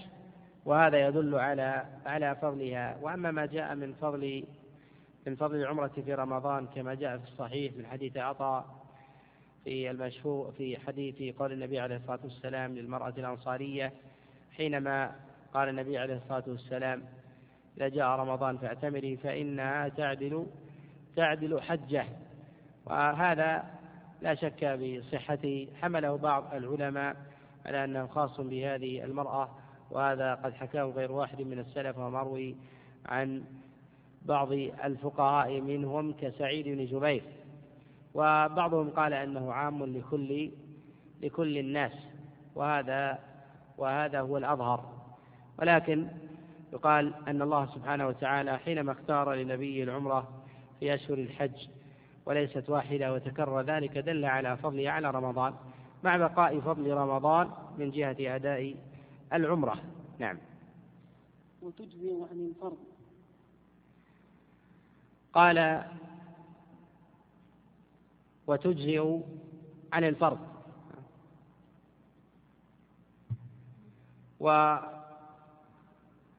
وتقدم معنا أن العمرة فريضة ويجب على الإنسان أن يأتي بها في العمر مرة وإذا لم يأتي بها فإنه آثم. وإذا أداها الإنسان مع حجه أسقطت عنه فريضة العمرة سواء كان متمتعا أو قارنا. على قول جماهير العلماء ومنهم من قال أن العمرة التي مع الحج لا تسقط الفريضة. وهذا قول لبعض الفقهاء وهو قول مرجوح.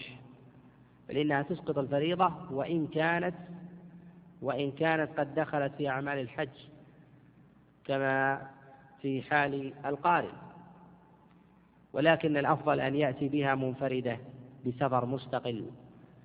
وهذا ظاهر قول الله سبحانه وتعالى وأتموا الحج والعمرة لله. قد جاء عن غير واحد من السلف قال أن أن تحرم بها من دويرة أهلك. أي أن تقصد بها سفرا تاما كالحج. وهذا وهذا هو الأظهر.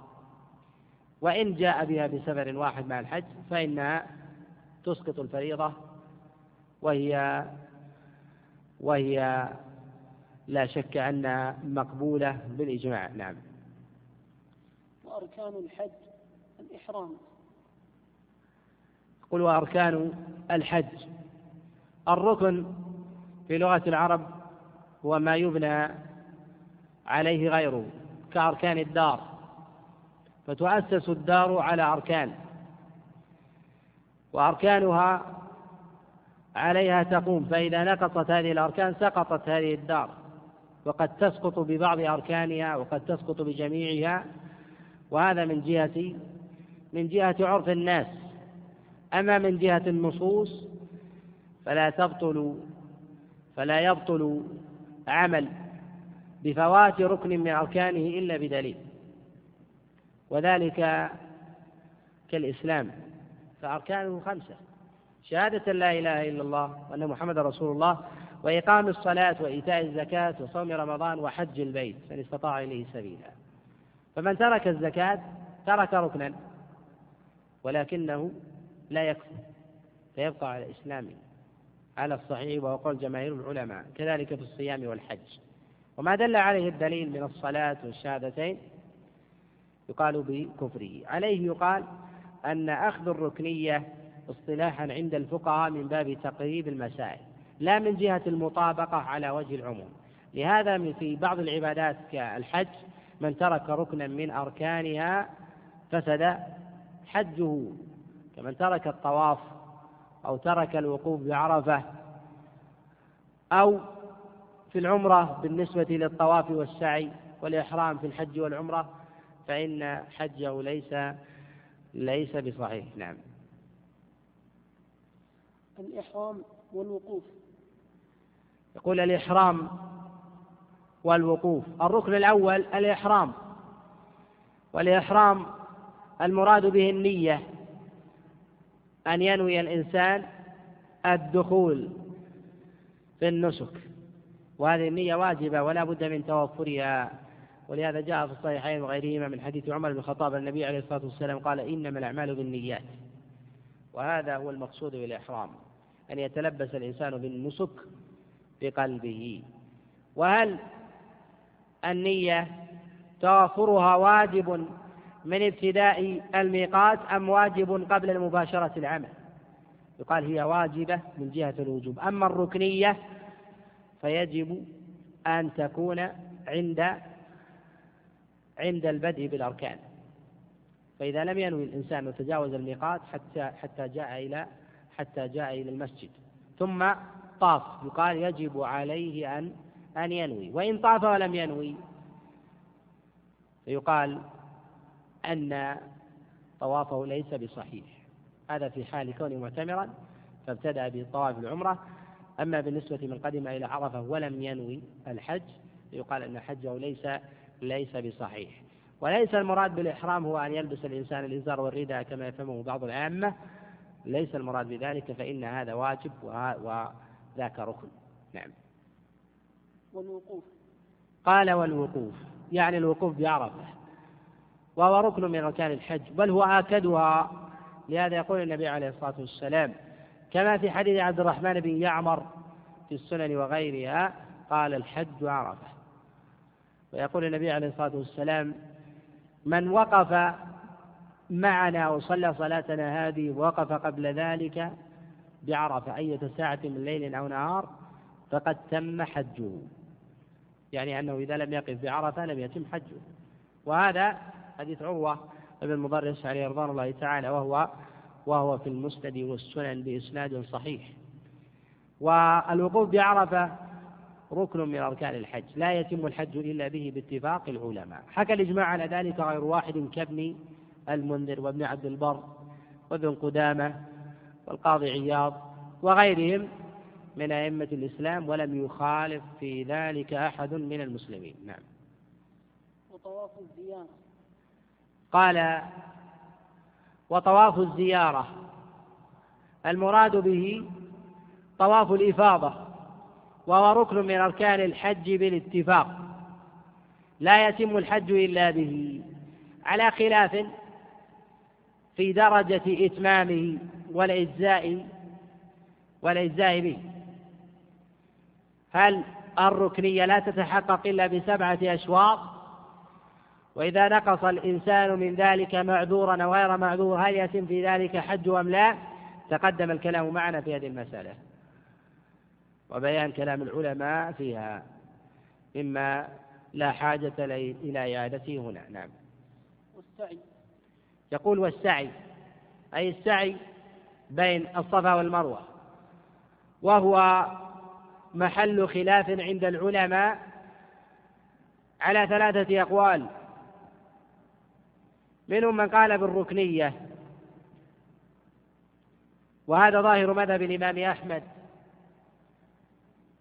وهو قول الجمهور وتقدم ذكر الأدلة في ذلك في الحج والعمرة وحكمه هنا في الحج والعمرة سواء. القول الثاني قالوا بوجوبه. القول الثالث قالوا بسنة بسنيته وهذا مروي عن عبد الله بن عباس وعطاء وغيرهم.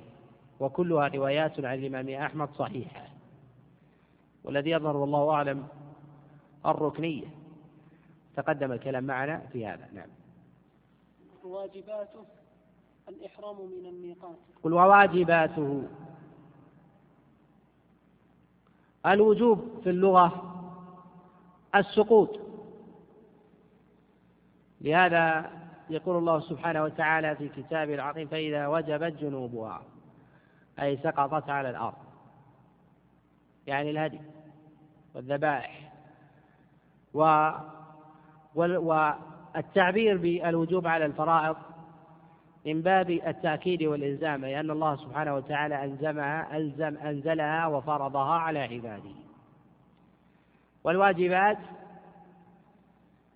تختلف على الأركان من وجه وهي أن الأركان من تركها ناسيا أو جاهلا أو متعمدا سواء.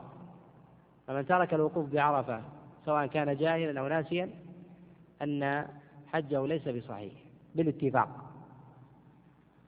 وإن أمكنه التدارك وجب عليه أن يتدارك. وإن لم يمكنه ذلك وجب عليه الحج بعد ذلك. وهذا كما أنه في الحج كذلك في العمرة. أما الواجبات فيعذر الإنسان بتركها مع المشقة. ويعذر الإنسان بتركها إذا كان ناسيا وجاهلا. كأن يدع الإنسان المبيت بمزدلفة لمرض أو جاهل أو ناسي فلا حرج عليه. ولهذا يقول الإمام أحمد لا شيء عليه إذا إذا كان ناسيا أو جاهلا أو ضل الطريق. أما بالنسبة لعرفة لا يعذر في ذلك حتى لو كان جاهلا. كأن يأتي الإنسان ويقول لا ما أشعر كنت أظن أنني واقف بعرفة ودفعت فإذا أنا لست بعرفة وإنما بمزدلفة أو كنت خارجا عنها. فيقال إن حجك ليس بصحيح ولو كنت تظن ولم تتعمد. ويجب عليك أن تحج بعد ذلك. كحال من نسي طواف الإفاضة قال يجب عليك أن تستدركه وأن تأتي تأتي به. بخلاف الواجبات كمن ترك رمي الجمار أو ترك الحلق أو الذبح ونحو ذلك إن أمكنه أن يأتي به يأتي به وإلا فإن الإثم مرفوع عنه نعم. الإحرام من الميقات. قال الإحرام من الميقات. وهذا من الواجبات لهذا قال النبي عليه الصلاة والسلام كما جاء في الصحيحين من حديث عبد الله بن عباس قال هن لهن ولمن أتى عليهن. الخبر تقدم الكلام عليه. فالإحرام من الميقات غير الإحرام. الإحرام والدخول بالنسك. ومن الميقات ما أمر به النبي عليه الصلاة والسلام أن يحرم الإنسان منه لكل بلد ميقات ومن مر على غير ميقاته جاز أن يحرم منه على التفصيل السابق. وتقدم معنا من فروع هذه المسألة هل يجوز للإنسان أن يحرم قبل ذلك أم لا. وإن تجاوز ذلك هل يجب عليه الرجوع؟ وإن لم وإن لم يرجع هل يجب عليه دم؟ تقدم الكلام على هذه المسألة. نعم. الإحرام من الميقات المعتبر له. يقول المعتبر له بالدليل ولكن لو تجاوزه إلى غيره. كان يكون شخص من أهل اليمن اليمن تجاوز يلملم إلى السيل. فهل يأثم بذلك أم لا؟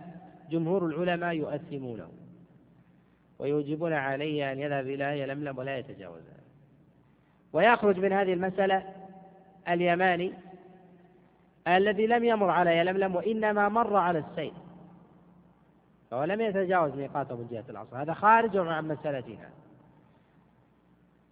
كذلك أيضا من كان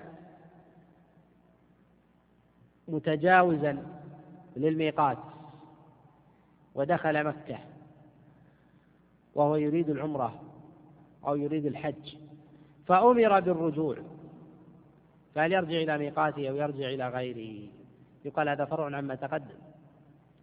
على خلاف عند العلماء إذا مر ميقاته وتجاوزه فإنه على قول الجماهير أنه يأتم ويرجع إليه بذاته.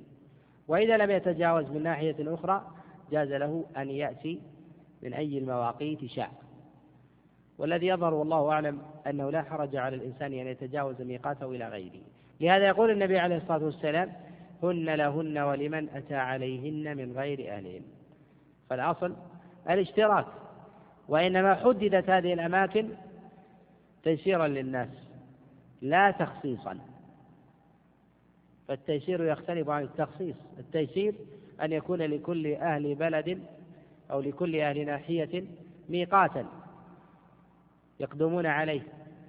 لهذا جعل عمر بن الخطاب عليه رضوان الله تعالى لأهل العراق ذات عرق فقال انظروا حدوها.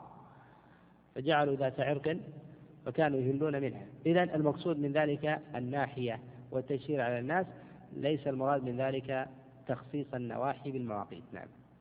والوقوف بعرفة إلى الغروب. قال والوقوف بعرفة إلى الغروب. ظاهر المذهب أنهم يوجبون ذلك إلى غروب الشمس. أما أصل الوقوف فهو ركن. لكن إلى الغروب واجب. فلا يدفع إلا بعد سقوط الشمس. وتقدم الكلام على هذه المسألة. ولو دفع قبل ذلك قالوا وجب عليه وجب عليه دم. والذي يظهر والله أعلم أن الواجب عليه هو أن يقف ولو لحظة يسيرة. وإن دفع قبل غروب الشمس خالف السنة وأجزأه ذلك ولا يجب عليه دم. نعم. والمبيت لغير أهل السقاية والرعاية.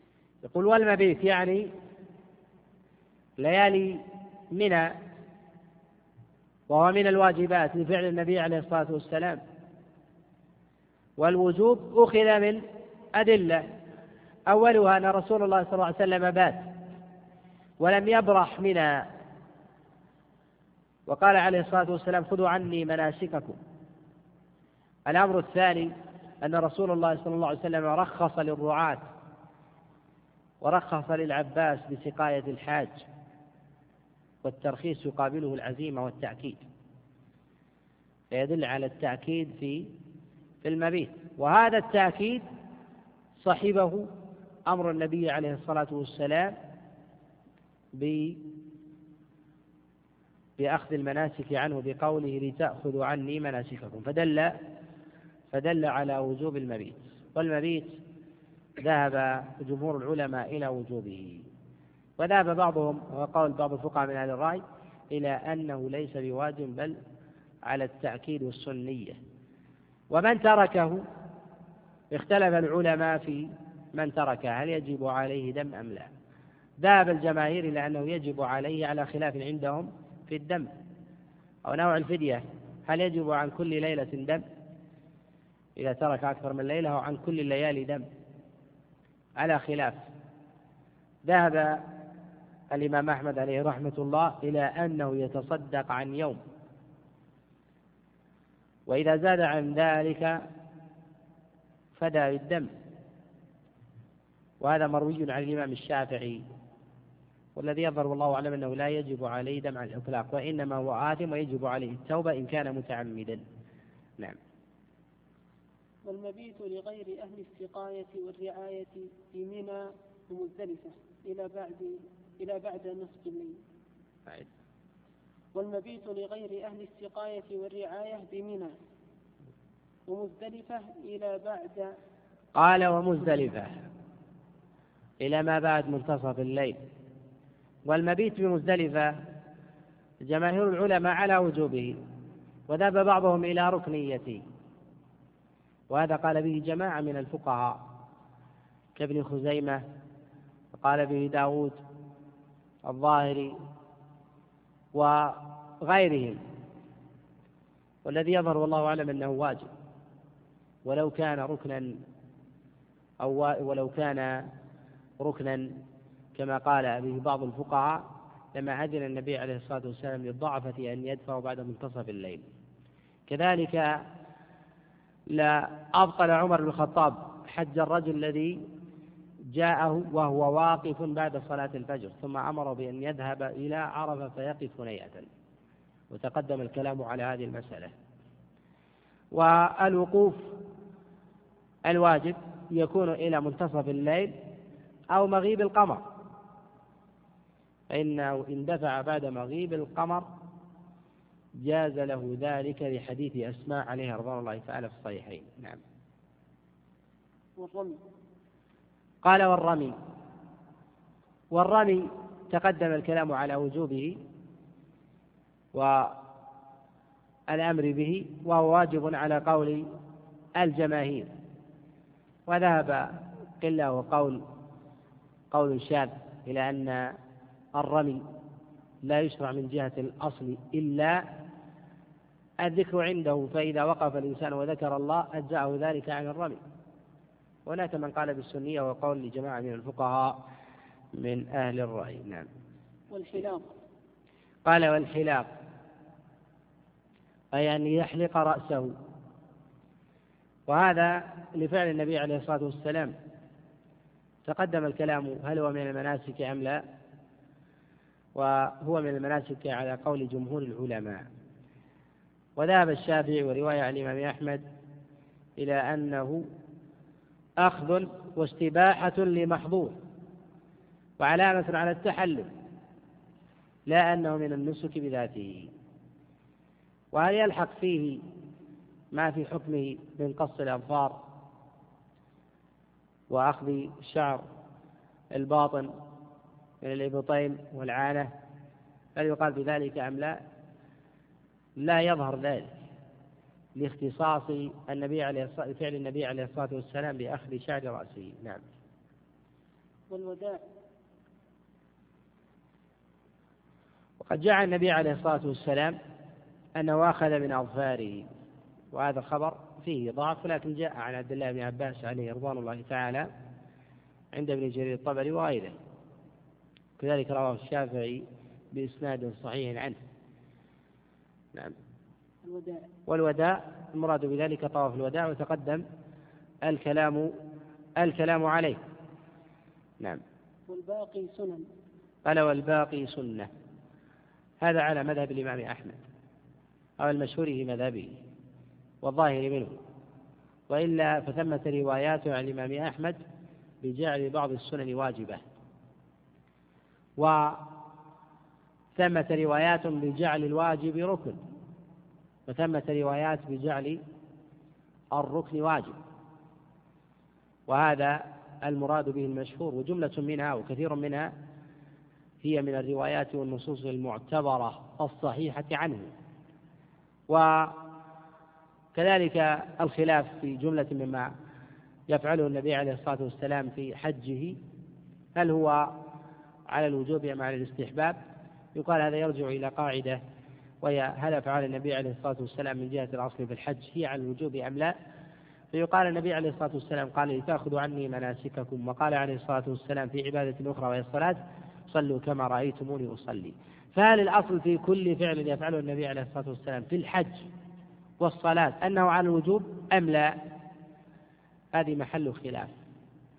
الذي يظهر والله أعلم إن الأصل في فعل النبي عليه الصلاة والسلام في الحج والصلاة أنه على التأكيد والسنية لا على الوجوب وإنما يقال بالوجوب إذا اقترن بقرينة قوية قيل قيل بها. ولهذا إنما قيل بهذا التأويل أي أنه على السنية والتأكيد لأن المستثنى من أفعال النبي عليه الصلاة والسلام من الوجوب لو قلنا بأن الأصل الوجوب أكثر من من المستثنى منه. السنة, السنة التي يفعلها النبي عليه الصلاة والسلام في الحج التي يذهب إليها الجماهير بالأئمة الأربعة أكثر من الواجبات. من رمل وطباع وتقبيل الحجر والالتزام عند من قال بصحته عن رسول الله صلى الله عليه وسلم والشرب من ماء زمزم وكذلك السعي بين العلمين والدعاء عند الصفا والمروة ورفع اليدين والذكر عندهما وغير ذلك ما جاء عن رسول الله صلى الله عليه وسلم في غير الطواف والسعي. كدعائه بعرفة عليه الصلاة والسلام قائما ورفعه ليديه وكذلك قصر الصلاة وجمعها منه عليه الصلاة والسلام والجمع والقصر بمزدلفة والوقوف بعد صلاة الفجر بمزدلفة والتكبير مع رمي الجمار النبي عليه الصلاة والسلام والرمي نهارا بعد الزوال كذلك ذبح النبي عليه الصلاة والسلام هديه بيده وحلق النبي عليه الصلاة والسلام وترك التقصير وأكل النبي عليه الصلاة والسلام من هديه ومبادرته لقضاء نسكه من يوم النحر. وكذلك ترتيبه عليه الصلاة والسلام لأعمال يوم يوم النحر. وما لحق ذلك من أعمال هذا عند عامة العلماء وعند جماهيرهم في بعض الأحوال هو من السنن. وهذا هو الأصل أنه على التأكيد إلا ما دل الدليل على ركنيته ووجوبه. نعم. وأركان العمرة إحرام قال وأركان العمرة إحرام وهو النية وذلك أن العبادات لا بد فيها من نية. وطواف وهو ركن بالاتفاق. نعم. قال وسعي وهو الركن الثالث على المشهور في مذهب الإمام أحمد وتقدم معنا الخلاف في ذلك. وخلاف العلماء في السعي كما أنه في الحج كذلك في العمرة. الخلاف فيه واحد. هل هو ركن في الحج والعمرة أم هو واجب فيهما أم هو سنة فيهما على ما تقدم من أقوال؟ نعم. وواجباتها الحلاق قال وواجباتها أي واجبات العمرة الحلاق وهو من جهة الخلاف كالخلاف في الحلق في الحج. تقدم الكلام على الحلق في العمرة والحلق في الحج في موضعه في ابتداء هذا الكتاب. نعم. والإحرام من ميقاتها. قال والإحرام من ميقاتها كالحج. والخلاف فيه على ما تقدم في الحج على السواء لأن الدليل واحد لهذا النبي عليه الصلاة والسلام يقول ممن أراد الحج والعمرة. نعم. فمن ترك الإحرام لم ينعقد نسكه. قال فمن ترك الإحرام لم ينعقد نسكه لأنه ركن. والمراد بذلك النية. وذلك كالذي يطوف بالبيت يتبع غريما أو يطوف يريد حاجة أضاعها فلا يعتد بذلك الطواف. فبعض الناس مثلا يفقد ضالة في المطاف أو يريد يطلب رفيقا في الطواف فما يشعر إلا وقد دار وأحاط بالبيت. يقال لا بد من النية. هذا من جهة وجود نية أصلا. أما إذا لم توجد النية من جهة الأصل فأصل العمل باطل. فإذا وجدت النية من جهة الأصل فطاف الإنسان شوطا وشوطين ثم فقد ضالة. فأخذ يتتبعها بين الناس فوجد أنه قد استدار مرة أو فقد رجل صبيا أو امرأته ثم أخذ يبحث عنها فوجد أنه قد استدار لا يعتد بذلك لأنه لا بد من النية في العبادات من جهة الأصل ويجب كذلك المصاحبة وعدم وجود النقيض وإنما قيل بالبطلان هنا لوجود النقيض لأن ذات الفعل هنا فعله لا لأجل العبادة وإنما لطلب لطلب حاجة. نعم. ومن ترك ركنا غيره أو نيته لم يتم نسكه إلا به. ومن ترك ومن ترك ركنا غيره أو أو نيته لم يتم نسكه إلا به. يعني من ترك ركنا من الأركان غير الإحرام لم يتم النسك إلا بهذا الركن. فإن أمكن أن يتداركه وجب عليه أن يتدارك. كالذي طلع أو دخل عليه الليل ولم يقف في يقف في عرفة وجب عليه أن يذهب ليقف ولو لحظة. كذلك أيضا من ترك طواف الإفاضة أو طواف العمرة ونسيه وجب عليه أن يأتي به. وتقدم الكلام معنا في من كان مهلا بعمرة ثم لم يستطع الطواف وخشي أن يفوته الوقوف بعرفة. ماذا يفعل بإحرامه؟ هل ينقلب حجا؟ أم لا؟ أم يجب عليه أن يتحلل ويحرم بالحج من الأصل يقال أنه ينقلب حجا على قول جماهير العلماء. نعم. ومن ترك واجبا فعليه دم. يقول ومن ترك واجبا فعليه دم. هذا تقدم الكلام عليه مرارا.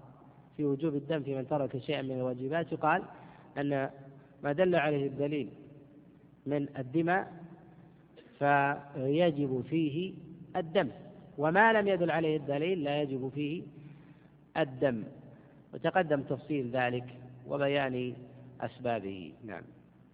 أو سنة فلا شيء عليه. قال أو ترك سنة فلا شيء عليه. السنة هي ما يثاب فاعلها ولا يعاقب تاركها. فإذا تركها الإنسان متعمدا أو ناسيا لا شيء عليه عند عامة العلماء ولا خلاف في ذلك عند عندهم. ومن يقول بوجوب الدم في بعض الأحوال التي هي من جملة الأعمال المستحبة فيقال إما أن يكون هذا الإمام يرى الوجوب أو أنه يرى الدم على وجه الاستحباب لا على الوجوب ولهذا بعض العلماء يقول في بعض الأعمال بوجوب الدم كمن يقول بمن ترك التلبية بوجوب الدم فهو يحمل إما على أنه يرى وجوب التلبية أو أنه يرى أن ذلك يراه على استحباب. كذلك أيضا في الغسل عند الإحرام يروى عن بعضهم أنه قال بوجوب الدم وهذا إما أنه يقال أنه يرى الوجوب أصلا أو أنه يرى ذلك على استحباب والأصل أن الدماء من التشريعات التي لا بد فيها من دليل. نعم. باب الفوات والإحصار. كفاية.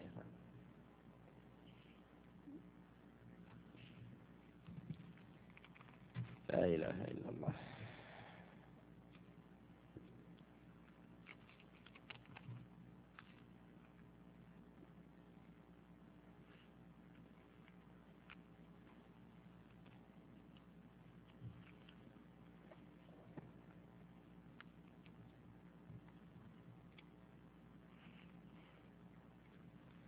يقول حججنا مع حملة وبعد طواف الوداع بتنا في الشرائع خارج الحرم وداخل مكة. هل في ذلك حرج؟ ليس في ذلك حرج.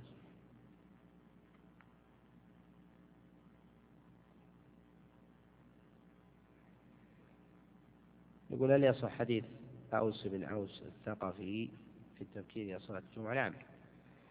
حديث صحيح قد صحه العراقي وغيره كذلك ابن خزيمة وغيره.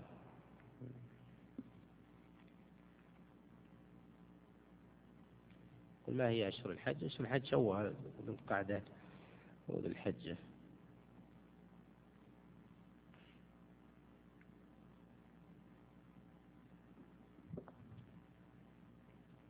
قد اعتمر النبي عليه الصلاة والسلام في أشهر الحج وقد اعتمر أربعا.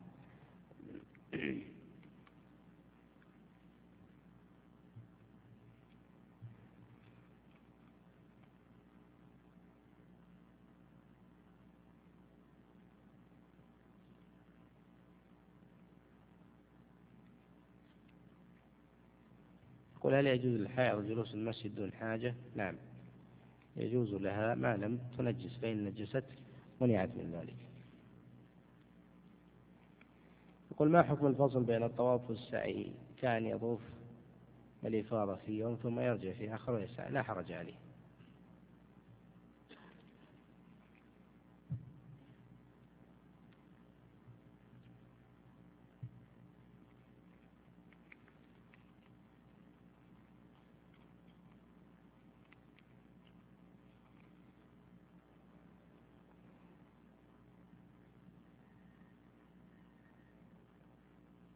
يقول ذكرت صحة طواف الإفاضة إلى تأجيل طواف الإفاضة لطواف الوداع لأن تقديم السعي أو الطواف.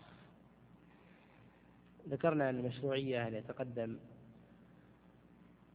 الطواف على السعي لكن لو فعل الإنسان ذلك لا حرج عليه بمعنى أنه لا يأثم لو أخر الإنسان السعي إلى بعد الطواف